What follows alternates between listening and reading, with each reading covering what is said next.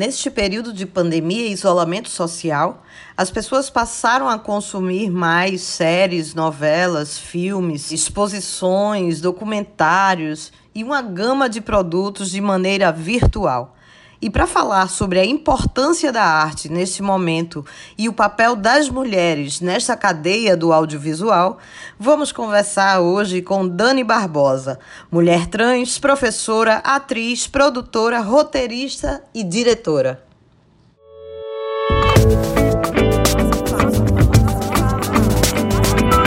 Nossa fala. Oi, Dani, tudo bom, minha querida? Como é que você tá? Oi, Laís. Então, eu tô bem, apesar das perdas, das dores que a gente tem vivido nesse momento tão, tão catastrófico das nossas vidas.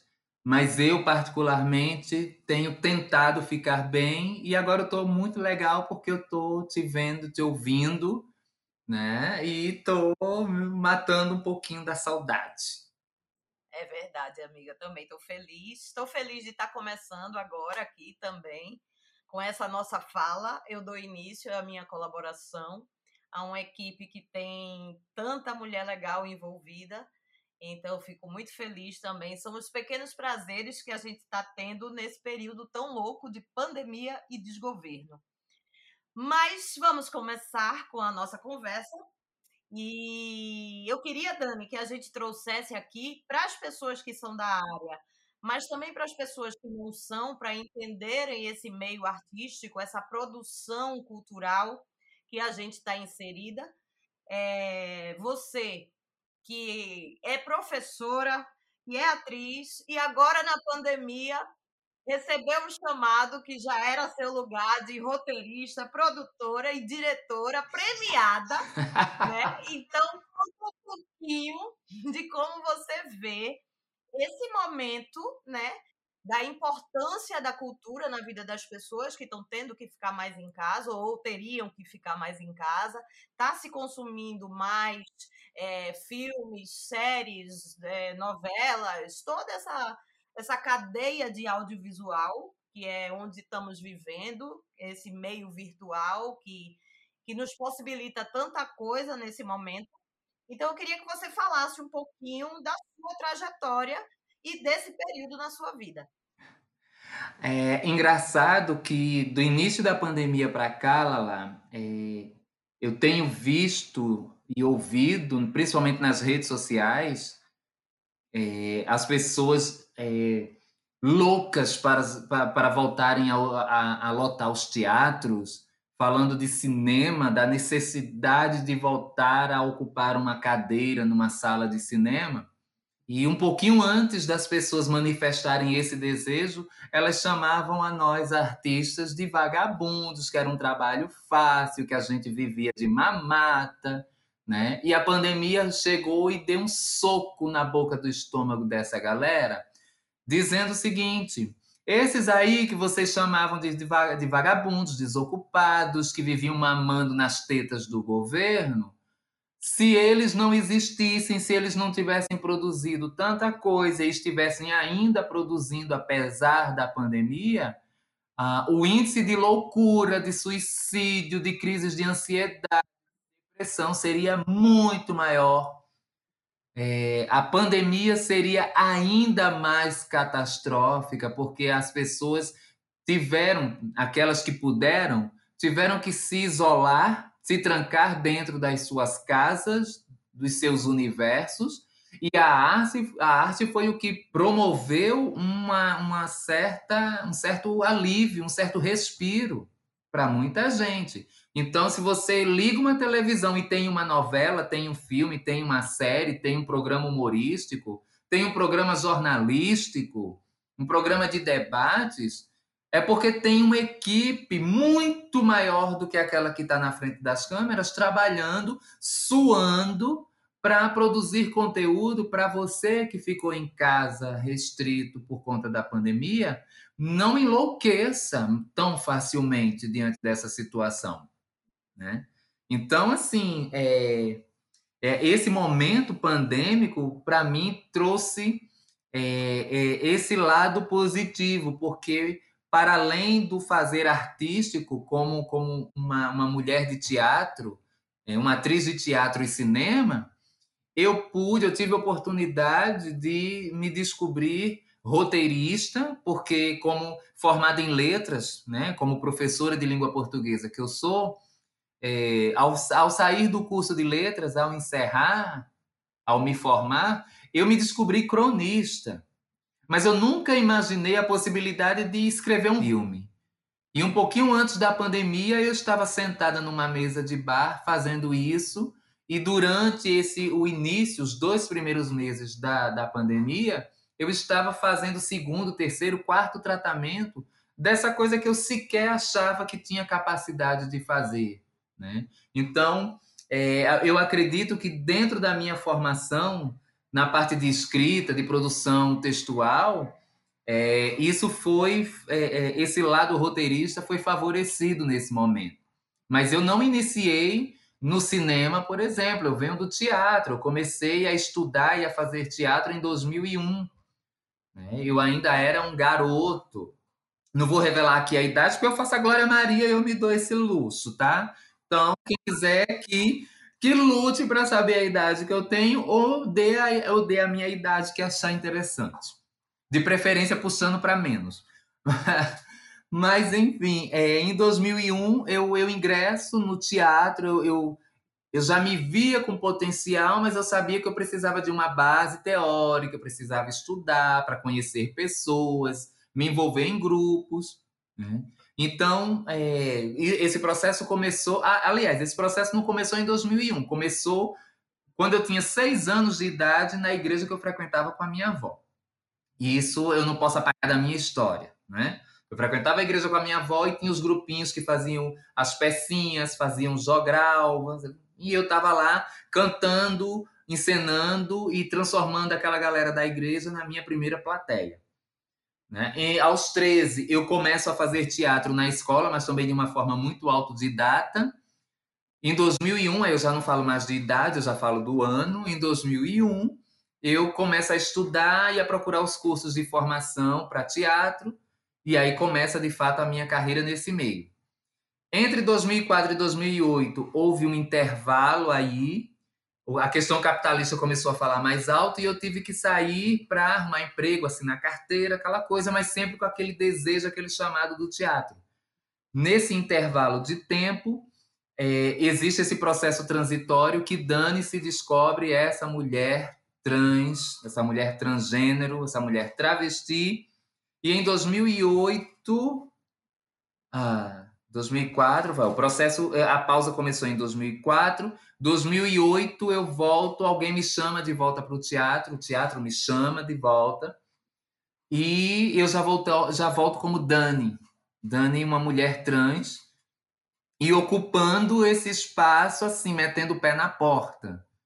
Né? E eu me sinto orgulhosa disso porque eu, mesmo sem saber, eu estava metendo o pé na porta, porque muita gente não queria que eu estivesse ocupando palco.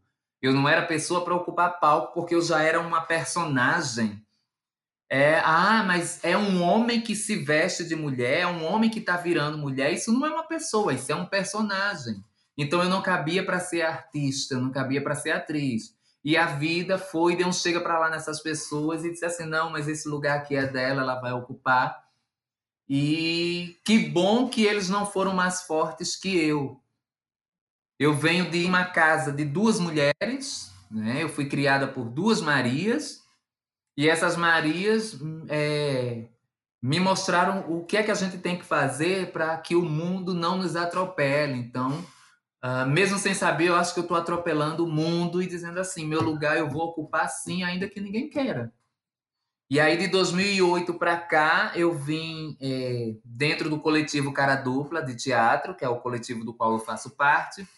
A gente vem montando trabalhos é, nos segmentos adulto e infantil, mas só a partir de 2017, 2018, é, é que Dani Barbosa é reconhecida no teatro como atriz. Assim, essa coisa do prêmio, ela é super importante, não é para deixar a gente soberba, ah, se achando melhor que ninguém. mas é porque é um reconhecimento do nosso trabalho e que indica que a gente está no caminho certo. Mas é, Dani passa a ser reconhecida como atriz de teatro em festivais fora da Paraíba. A Paraíba até então não reconhecia Dani nesse lugar, ou, ou se reconhecia, fazia questão de não tornar isso visível. Mas mesmo assim, é, eu nunca fiz trabalhos para ganhar prêmio. O teatro que eu fazia, é, que eu faço, aliás, eu faço por amor, eu faço por questão mesmo de, de, de prazer, de ser algo que me deixa feliz, que me completa e, e, e, que me dá a satisfação de saber que eu estou sempre tocando alguém. Então, é, é, começa a carreira de Dani no teatro, né? É, oficialmente em 2001, e no audiovisual, no cinema, é, Dani começa a surgir a partir de 2016. E em 2020, é, através do curso de formação audio-transvisual, Dani se descobre roteirista, diretora, produtora e o primeiro festival competitivo que o Café com Rebu, que é o, no, o meu trabalho de estreia, primeiro festival que ele participa, que foi o 14º Curta Taquari, ah, numa vasta premiação eu recebo o comunicado que eu estava alavancando tudo, levando tudo, e aí eu saio premiada como melhor atriz, melhor diretora, melhor roteirista, uh, e o filme ganhou um total de seis prêmios, incluindo o prêmio da crítica. Ou seja, é, só reforça que nós, enquanto mulheres pretas, mulher cis e mulher trans, no caso você e eu, a gente tem muito que contar, a gente tem muito que produzir e a gente tem qualidade nesses nossos trabalhos. E a galera precisa ver, precisa nos ver, precisa nos ouvir, precisa conhecer as nossas histórias contadas do nosso ponto de vista. E o 14º, é, 14 Curta Taquari evidenciou isso. Que a, a galera gostou de ver uma história de travesti contada pelo olhar da travesti. Desde, a sua, da, desde o seu embrião, desde a primeira letra que foi escrita no roteiro. E e é isso. Nós, enquanto artistas, a gente tem um papel essencial nesse momento, que é de não deixarem as pessoas enlouquecerem. Já basta tudo que a gente está vivendo, já basta as perdas. Hoje mesmo, desse projeto audio-transvisual, que, que foi o projeto que fez com que eu me descobrisse roteirista e diretora, nós perdemos uma das meninas desse projeto para a Covid. Né? E uma pessoa atuante na área LGBTQI, uma pessoa atuante na comunidade, na, no Morro das Pedras, em Minas Gerais, lá em Belo Horizonte, onde ela morava. Trabalhou muito para ajudar a galera da comunidade que estava em situação de vulnerabilidade social, recolhendo cesta básica, recolhendo remédios, roupas. E hoje a gente recebeu essa triste notícia que ela foi vítima da Covid. Agora imagina esse mundo que a gente vive se não houvesse a arte, se não houvesse os artistas, como é que seria? Como é que nós estaríamos enfrentando esse momento? Tô falando pra caramba, né? Não, mas tem que falar mesmo. E eu tô lhe escutando, é... falo para todo mundo sempre e vou repetir aqui o quanto eu sou admiradora da sua trajetória do seu posicionamento, da sua forma de falar também. Eu acho que é, a sua profissão professora lhe coloca num lugar que eu respeito demais, porque a gente tem que valorizar a educação, porque a partir daí é que vem tudo, né? Então, quando você consegue trazer para a gente de forma tão natural, porque eu sonho com um dia que a gente apenas se denomine como mulheres, né? Não precisa ser mulher negra ou mulher trans ou mulher travesti. Não, nós somos mulheres e, e a gente comunga disso, né? Temos alguns processos juntas e, e eu sempre tô, tô querendo estar tá com você, querendo lhe escutar, porque para quem é cis, como eu, eu tenho que ter também essa, esse respeito e essa atenção ao aprendizado né? Porque a gente precisa aprender com os outros também, com as histórias dos outros, independente de qualquer coisa. E a gente ter essa oportunidade de falar, de, de, de trazer o raciocínio para as pessoas é, através da comunicação, já é muito louvável. A gente precisa valorizar cada vez mais isso. Então, eu sou admiradora do seu trabalho. Cada passo que você dá, desde que eu lhe conheço, né? Eu, ah, velho, coraçõezinhos, gente, para quem estiver escutando, tô rasgando cedo assim, porque vocês estão me conhecendo agora, mas vocês vão ver o quanto eu sou admiradora de algumas pessoas que vão passar por aqui, por nossos encontros, e fico feliz mesmo de Dani estar tá sendo a primeira, porque é isso, Dani. Além da arte é, ser muito necessária para esse momento, a gente ainda precisa aceitar o diverso, né? A gente não pode querer ver só as coisas da nossa bolha. Eu acho que, que eu sempre falo que atrizes e atores precisam visitar todas as linguagens artísticas, né? Porque a gente precisa ir em exposições, a gente precisa ir nos museus, precisamos assistir às peças das pessoas que a gente conhece, as peças que chegam de fora, né? Quando se tinha essa essa possibilidade, né? Voltará um dia. Por enquanto, quem puder, fique em casa. E é, também assisti muitos filmes, ia em festivais, assistir filmes comerciais, enfim, a gente precisa estar sempre para que a nossa linguagem ela, ela seja diversa também para todas as pessoas e também que a nossa comunicação esteja sempre clara, né?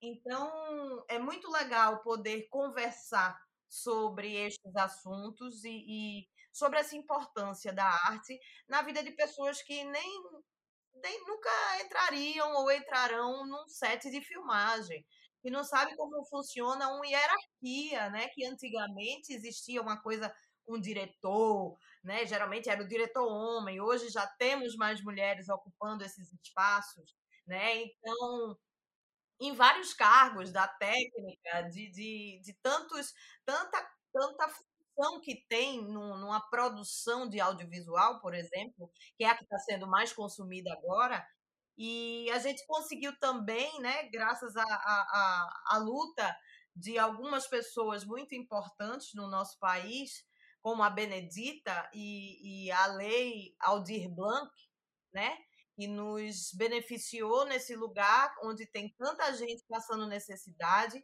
gente, pessoas que trabalham com audiovisual que estão passando fome, né? Então foram realizadas várias campanhas, e está sendo ainda, é, para ajudar essas pessoas do setor do audiovisual também, com vaquinhas ou com movimentos. Então, quando essa lei veio, abraçando todo mundo, a gente está podendo produzir muito conteúdo. E eu acho que esse seu projeto veio nesse momento também, essa, essa oficina de audiovisual né, do, do cinema trans. Isso foi fantástico, isso foi uma visão assim, porque é isso, as pessoas têm que parar de ter preconceito, né? E em várias áreas, mas principalmente nas mulheres travestis, porque se exigir que ela venda o corpo sexualmente, se ela quiser, tudo bem. Mas se ela quiser fazer outras coisas, como você é um exemplo disso, que é professora, que é atriz e que se permitiu muito. É, é, é muito bonito ver porque dá medo, mas a gente vai com medo mesmo, né? Então, acho que, eu acho que foi esse lugar que você disse: não, agora está na minha frente, eu não tenho nada a perder, porque a gente já está nessa situação de não ter vacina, de não poder fazer tantas coisas que a gente era livre para fazer, e agora a gente precisa ter consciência de coletivo e não fazer, por saber que o momento é para não fazer, né? não é para aglomerar, não é para produzir festas, nem eventos, nem peças para 10 pessoas, não, não é. Então a gente precisou se, se virar nesse, dar o pulo do gato e eu acho que você deu o pulo da gata, assim, de uma maneira, está dando, continua dando, né? Porque você fez alguns filmes agora, o pulo da gata. Você fez uns filmes agora no. Seu filme agora, nesse período, uhum. né? De um projeto também de Lei Aldir Blanc. Participou de projetos de outros filmes, clipe. Conta, conta como é que entrou, assim, tudo isso e você está dando conta, minha irmã. Então, é, o advento da Lei Alzir Blanc, ao contrário do que algumas pessoas podem pensar, não é, não foi uma tetinha para a gente mamar, não, né? Foi um, um, um foi um benefício para uma grande parcela de uma classe, a classe artística, que estava em situação de miserabilidade. Porque enquanto Sim. eu sou professora e eu não sou concursada, não sou é, é, servidora, eu sou prestadora de serviço, mas desde o ano passado eu venho trabalhando. Então, eu posso me considerar privilegiada por isso, porque eu não precisei recorrer a auxílio emergencial. Mas muitos dos meus amigos e amigas estiveram em situação de calamidade. E aí Aldir Blanc vem para dizer o seguinte: ah, vamos dar aí um benefício a esse povo. Mas esse povo é gente. Esse povo é cidadão. E aí, o, o, um fenômeno que se observou é que, apesar de todas as dificuldades, de todas as dores, é, muito tem se produzido nesse, nesse período de pandemia por conta também desse, desse, desse auxílio, dessa lei, Aldir Blanc. Muito tem se produzido e eu, e eu tenho dito, essas produções, elas são produções históricas.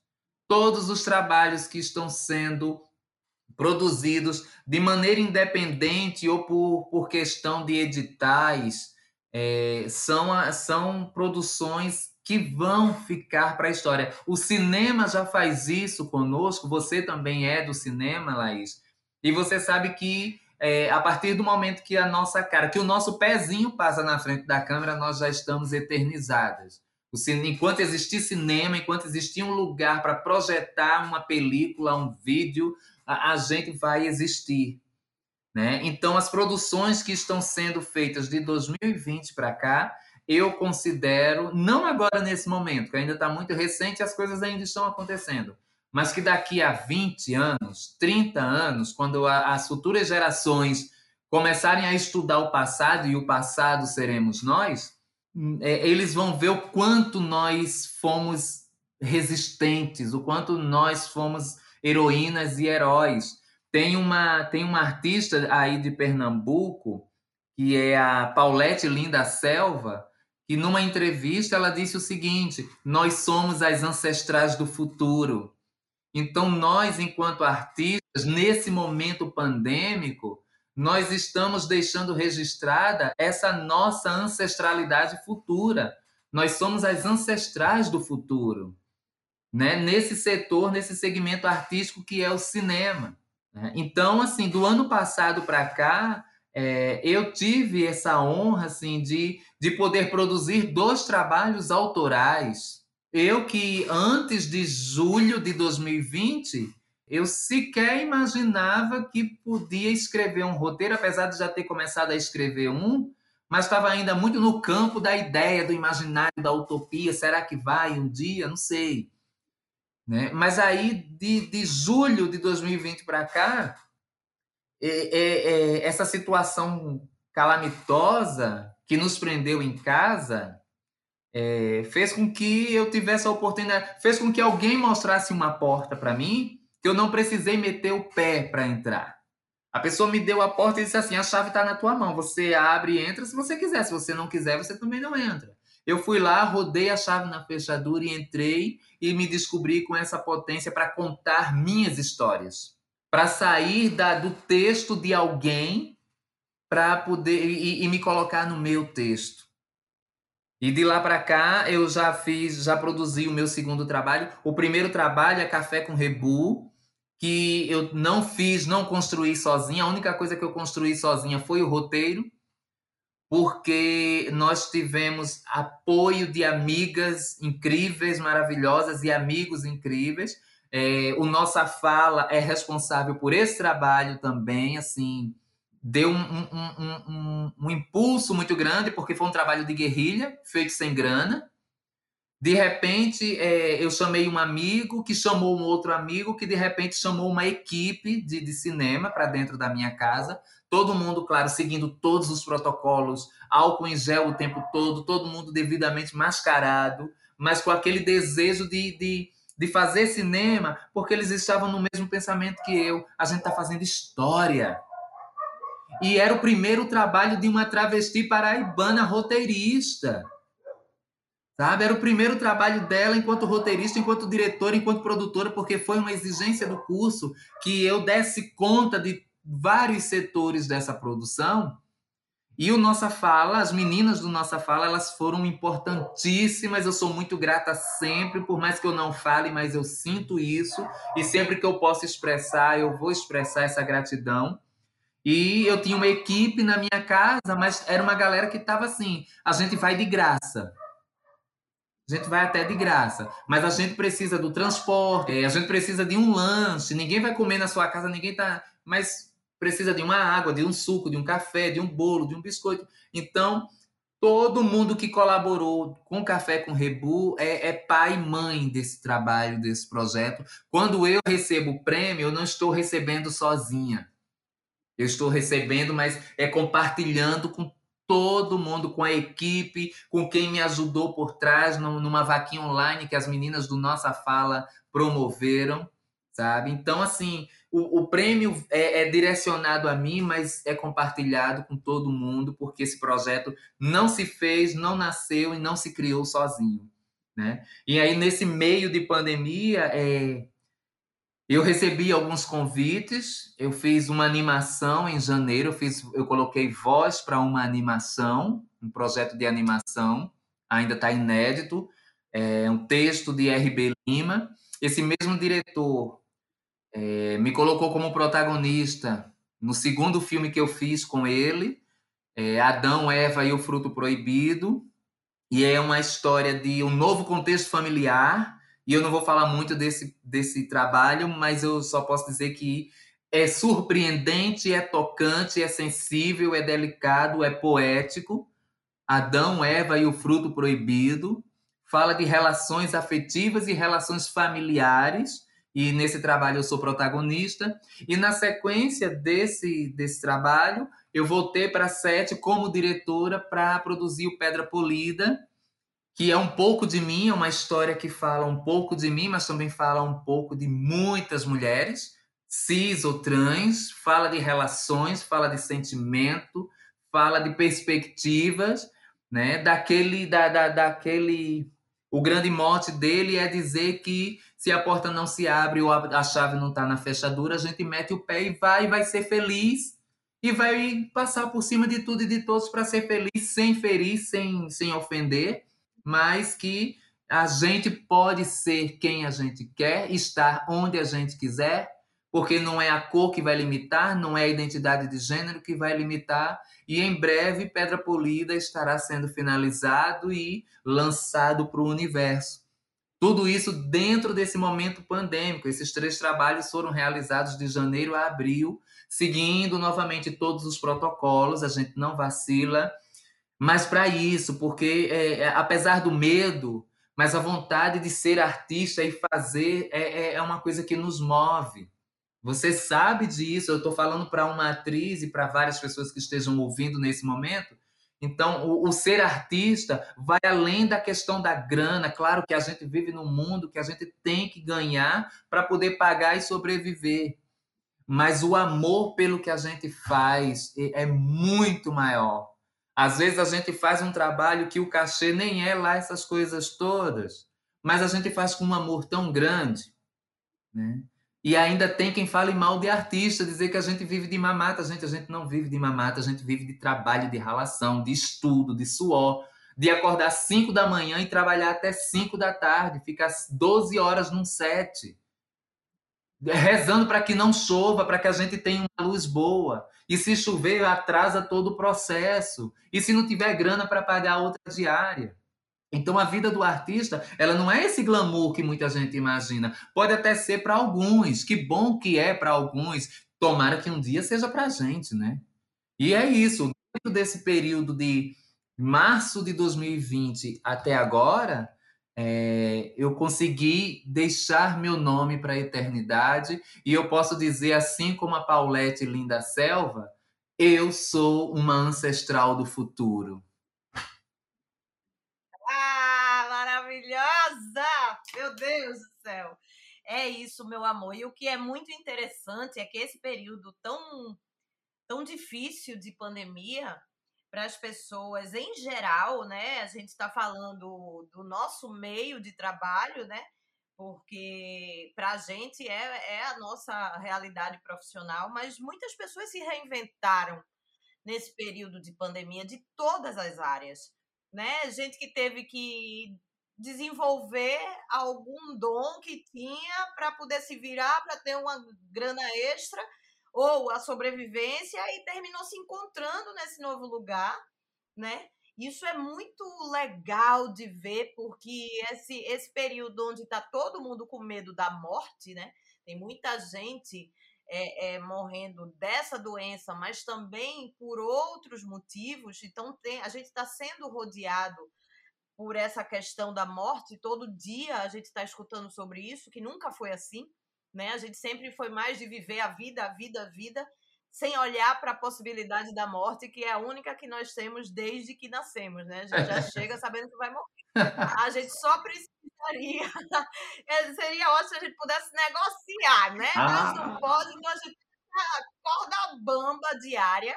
E nesse período louco de uma doença, então acho que todo mundo, quando viu a morte na frente, disse: não, agora eu vou cuidar de mim, seja de maneira consciente ou inconscientemente. Então é muito legal que as pessoas que estiverem nos escutando também se encontrem nesse lugar. Eu, eu fico muito feliz quando eu vejo que pessoas se descobriram em outra história ou começaram a fazer e está dando certo e ou então com sofrimento deixando de fazer uma coisa para fazer outra mas sempre porque está acreditando. E o ser humano precisa ter essa fé, né? A gente precisa ter essa confiança. Então, eu tenho uma fé muito grande que já já estaremos todas vacinadas, porque precisamos verdadeiramente dar continuidade a esse processo. E a gente já tem chorado demais, né? Tenho chorado demais, né? Tenho tenho sangrado demais. Tenho, tenho chorado para cachorro. cachorro. Ano passado eu morri, mas, mas esse, esse ano... ano eu não morro. Então, assim, precisa ter essa fé para continuar. E, Dani, tem alguma questão que você acha importante trazer também para essa nossa conversa? Se houve, é, porque você citou que quando você começou no teatro, tiveram vários olhares é, como se você não estivesse no lugar que era para você estar. Uhum. E você está tanto no lugar, repito até o que eu já falei, que é para você estar, que eu acho que até você que lá atrás já ficava meio desconfiada de estar naquele lugar, depois que você disse, não, aqui eu ocupo esse lugar, eu acho que você já traz uma confiança maior. Mas como é hoje a sua relação com as pessoas num set de filmagem, por exemplo, numa produção é, é, é dessas? Ah, então, é, no início da carreira no teatro, eu ainda cheguei menino, então eu estava dentro do que se chama padrão, né? Apesar de eu não estar confortável com aquele corpo, mas não entendia ainda, mas eu ainda estava dentro do padrão. Era um menino gay que queria ser artista. Quando esse menino some do teatro em 2004, volta em 2008, já volta feliz porque se achou no seu corpo, na sua existência, na sua identidade. E aí, a partir desse momento, um, um, um grupo, sabe? Uma, uma pequena parcela, eu vou chamar pequena, mas pequena no sentido mesmo de, de da, da, pequenez da, da pessoa, da, da pequenez do, do, do, do ser, né? do, do, da conduta é uma pequena parcela, uma parcela pequena, meio que não, não se sentia confortável em saber que tinha uma mulher travesti na cidade, é, fazendo teatro para criança, fazendo teatro para adulto, fazendo comédia, fazendo drama, sabe? Cantando. E o que é que ela está fazendo aqui? Chegou alguém para chegou alguém para o diretor do meu coletivo na época e disse assim: não, mas se me der o papel dela, eu faço melhor. Talvez fizesse mesmo ou talvez nem fizesse, mas havia um porquê de eu estar ali. E eu não precisei abrir mão de quem eu era para continuar e nem precisei abrir mão do, da, da carreira porque eu era já era uma mulher trans. Então a vida disse assim: se segura porque o que é teu está guardado. E aí o que é meu foi chegando, foi chegando, e essa galera meio que foi engolindo a farinha a seco, sabe? Ter que dizer, poxa, de fato ela é, ela está e ela tem que estar, não sou eu quem tem força para retirá-la daqui. Eu acho que durante muito tempo eu, eu aceitei o, esses olhares atravessados que me subestimavam e queriam me sabotar, e eu permiti, eu me permiti me sabotar a partir desses, desses olhares. Então, mesmo querendo, gostando e, e, fazendo muito teatro e já fazendo cinema, eu não me enxergava ainda como essa atriz que algumas pessoas passaram a falar que eu, que eu sou, né? Então, assim, eu, eu acho que eu, eu, eu, eu introduzi em mim esses pensamentos dessas pessoas que não queriam que eu fosse, talvez porque elas já enxergassem de fato alguma potência em mim, mas não queriam que eu descobrisse, então elas faziam o jogo do, do inimigo mesmo, dizer assim, ah, não vai a lugar nenhum, e eu achei que não chegaria a lugar algum. E aí, quando veio o, o, o cinema na minha vida em 2016, que alguém chegou para mim para dizer, nossa, mas você imprime demais no vídeo. Nossa, eu digo, por que, que essa pessoa está dizendo isso? É só para me agradar? Mas quem sou eu? Estou chegando agora, só tenho muito que aprender. E a pessoa está dizendo que, que gostou de me ver no vídeo, que eu sou uma força. E aí um trabalho foi sucedendo ao outro. E essa e esse discurso aí foi foi aumentando, sabe? Depois eu fui me ver, eu fui, fui me acostumar a me ver no vídeo e tentar enxergar esse lugar aí que as pessoas enxergavam e eu não. E eu disse, cara, mas o que está impresso no vídeo é aquilo que eu busquei a vida inteira, de fazer sempre o meu melhor, mas não apenas para agradar aos outros, mas para que, que fizesse com que eu me agradasse, sabe? De dizer assim, poxa, hoje eu dei 90% da capacidade que eu tenho, Amanhã, se eu tiver oportunidade, eu vou tentar dar 91. E a cada dia sempre aumentando. Então, quando eu, quando eu me acostumei a me ver no vídeo, porque eu também não me suportava me ver, eu achava que eu não era uma cara bonita, uma modelo, sabe? Uma Naomi, uma Gisele. Então, eu dizia, ai, mas é uma figura muito feia, uma voz muito estranha. Mas nesse corpo, nessa voz, nessa pele, nessa cara, nesse cabelo, estavam impressas ali todas as minhas verdades enquanto atriz, que eu não enxergava porque eu aderia ao discurso dos outros. E eu digo, mas no o cinema eu faço com o mesmo amor com que eu faço teatro. O respeito que eu tenho pelo roteiro, pelo diretor, pelo câmera, pelo maquiador, pela, pelo, pela camareira, pelo menino da segurança, pelo motorista. Esse amor, esse respeito que eu tenho por eles dentro do set, é o mesmo que eu tenho pelo meu diretor, meu, pela minha diretora no meu coletivo, pelos meus colegas de cena, pela plateia, pela pessoa que fica na bilheteria do teatro. Sabe? Eu faço tudo isso com respeito, com amor a todas essas pessoas e também a mim. Então o cinema meio que capta isso, capta essa energia. E aí engraçado que no meu no meu no meu projeto agora Pedra Polida, uma das da, da, da assistente de fotografia é, a Karine Fiuza é uma mulher preta, uma, uma, uma, uma profissional competentíssima e, e, que já me acompanha de alguns trabalhos e eu não sabia, desde o meu primeiro trabalho. Uh, ela comentou com alguém, alguém veio comentar comigo que no, um, um set antes do meu, ela estava na fotografia e no meu set, no meu projeto, ela estava a, a, assessorando um, uma outra pessoa.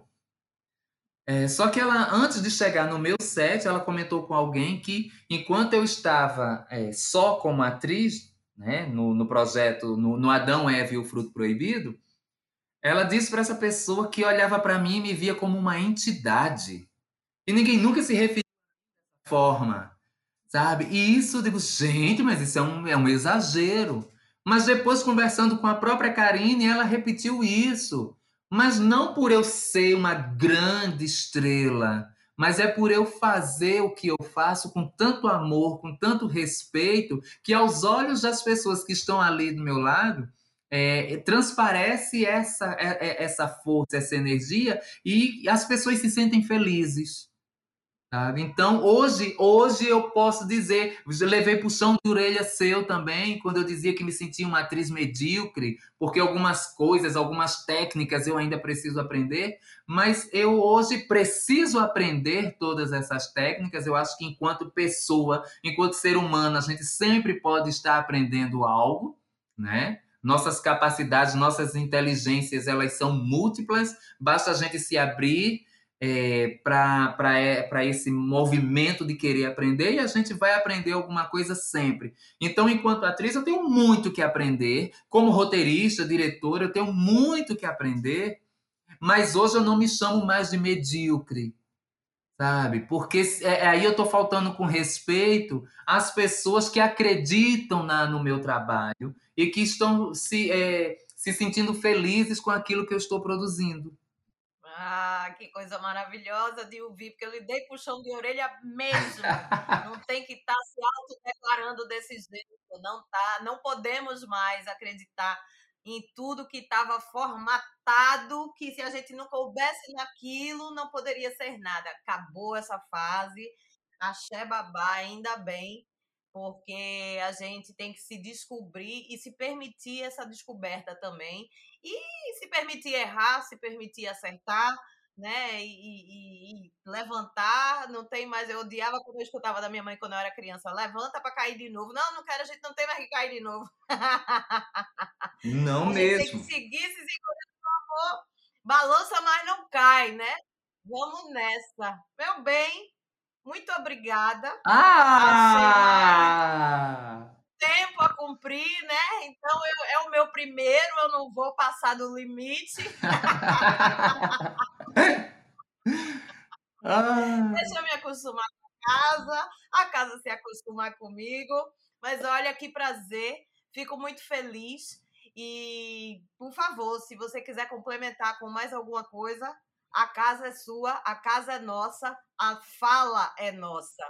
Então, é, eu quero primeiro agradecer a, ao nosso coletivo, nossa fala, que está é, abrindo esse espaço para que nossas falas sejam ouvidas, que os nossos assuntos, os nossos temas sejam contados por nós, dos nossos lugares de fala, de mulher, de preta, de branca, da periferia, da orla, enfim, que a voz feminina seja ouvida, ecoada mesmo, porque a gente não pode mais se calar, esse tempo realmente já era, já foi. A bela recatada do lar vai ser bela recatada do lar se ela quiser, porque se ela não for bela, ela vai se sentir. Se ela não estiver confortável em ser recatada, ela vai chutar o balde e vai abrir a porta e vai para a rua quando puder.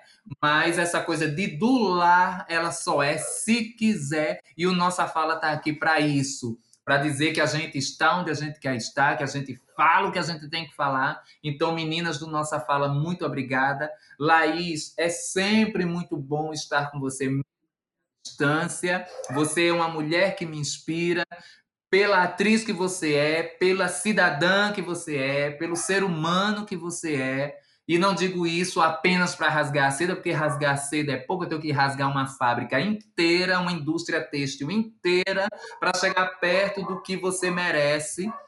Muito obrigada. Fico feliz de ser a primeira entrevistada no seu podcast meninas e pessoas que estejam ouvindo este podcast nesse momento. Laís Vieira é uma mulher incrível. Vocês precisam conhecer mais, precisam ouvir mais, porque ela é isso que vocês estão podendo. É, de certa forma, enxergar, mas ela é muito mais mesmo. Obrigada, Laís. Estou muito feliz de ter tido essa oportunidade de conversar contigo.